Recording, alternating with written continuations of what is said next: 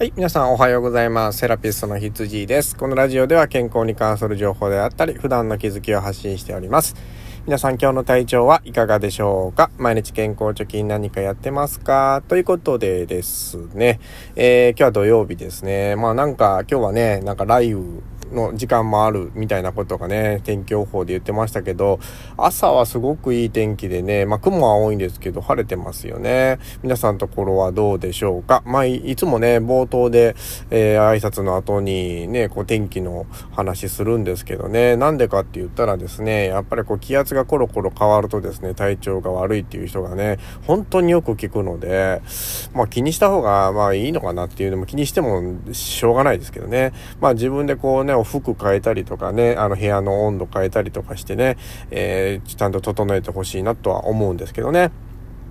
はい。で、本題に行きたいんですけれども、今日はね、あの、ちょっとサウナの話をしたいなと思うんですよ。で、さっき、あの、鴨頭さんのね、えー、ラジオを聞いててですね、あの、サウナの話をされてたんですよね。で、サウナの効果とか、えー、なんで今流行ってるのかとかね、そういう話をされてたんですけども、まあ、補足じゃないんですけど、えっ、ー、と、まあ、ちょっと医療観点の方からね、えまあ、やっぱり、入ったらダメな人っていうのもね、やっぱりいると思うんですよね。まあ、それが多分どういうこういう人はやめといた方がいいよっていうのをちょっとね、えー、僕の口からね、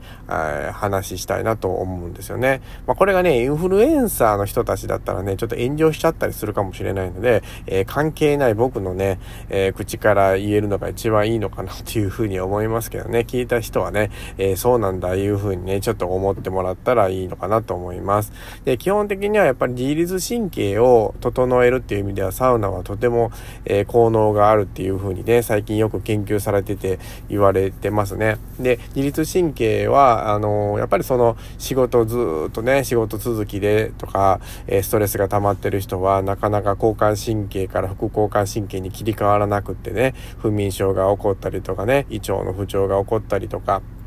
ね、頭痛が起こったりとか様々な症状を引き起こすんですけど、まあこれがサウナを使うことによって、えー、すごく整いやすいと。で、命の危険にね、暑いところに入ったり水風呂に入ったりしてさらすことによって、えー、後のね、外気温でゆっくりしたところに、えー、副交感神経に切り替わるっていう体のシステムがありますよっていうふうにお話しされてたんですけれども、これね、一つ、条件があってですね、やっぱり基本的に体が健康な人は、えー、この方法で自律神経を整えることができるんですね。うん。まあ心臓にも問題なくってですね、で血管とかにも問題がなくて今まで大きな病気をしたことがない人に関しては、えー、サウナを利用されてね、えー、自律神経をしっかり整えて健康にするっていうのはすごくいい方法だと僕も思うんですけれども、ただやっぱりね、あの若い人でも心臓にリスクを負ってる人っていうのは結構おりますし、で、あとはね、大きな病気、他のね、えー、免疫系の疾患とか、まあそういう方もね、結構おられると思うんですよ。ただ自分で、えー、サウナに入っていいのかっていう判断はしない方がいいんじゃないかなっていうふうに思います。えー、突然環境が変わるわけなんですよね。えー、暑いところにバーンと入るとか、冷たいものにバーンと入るとか、まあ、そういうね、体の環境がえらく変わることっていうのは、やっぱり病気を抱える人にとっては結構リスキーなことなんですね。で、えっ、ー、と、自分の病気は自分で一番よくわかっているとは思うんですけども、それがその、えー、サウナによってまたその病気が悪化するとかっていう判断はね、やっぱり自分じゃなくて、えー、医師に、えー、委ねてもらった方がいいと思います。基本的にやっぱり最近心臓に負担がかかってなんか心筋梗塞を起こしたとか、えー、狭心症を起こしたとかいう人であればね、やっぱりちょっと控えた方がいいとは思いますね。うん。で、まあ、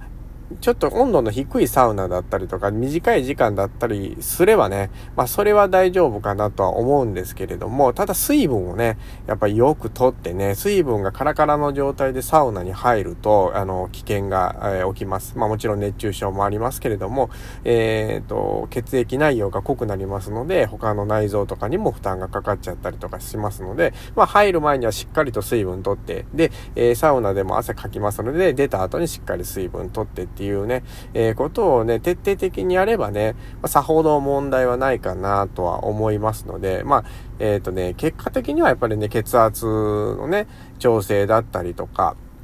まあ、血流の改善だったりとか、痛みの緩和だったりとか、すごくいい効能っていうのは絶対たくさんあります。温熱療法っていうのは全ての病気にとって一番いい療法だと僕も思ってですね。だからそれはお灸も一緒でね、えー、お灸をすることでたくさんの症状を、え、緩和することができます。まあ、鍼灸師目線から言ってもね、うん。まあ、あの、針したりお灸したりね、まあ、なぜ、えー、そういう効能が起きるのかって血流を良くすることなんでね、まあ、単純に、えー、温めれば血流は良くなってね、えー、免疫がぐっと上がってね、風邪もひきやす、えー、ひきにくくなりますし、痛みも緩和しますので、まあ、サウナ自体はすごくいいものなんですけれども、今の体のね、自分の状態がサウナ、えー、っと、こう、ね、大丈夫なのか、サウナ入っても、えー、症状が悪化しないのかだけ、えー、しっかり確かめてから、えー、利用するようにしてもらったらいいんではないかなっていうふうに思います。まあ一応ね、そういうこう、近畿って言ってね、まあ、えっと、入ったらダメな人っていうのも一応こうね、えー、の、お話ししとかないとみんながみんなね、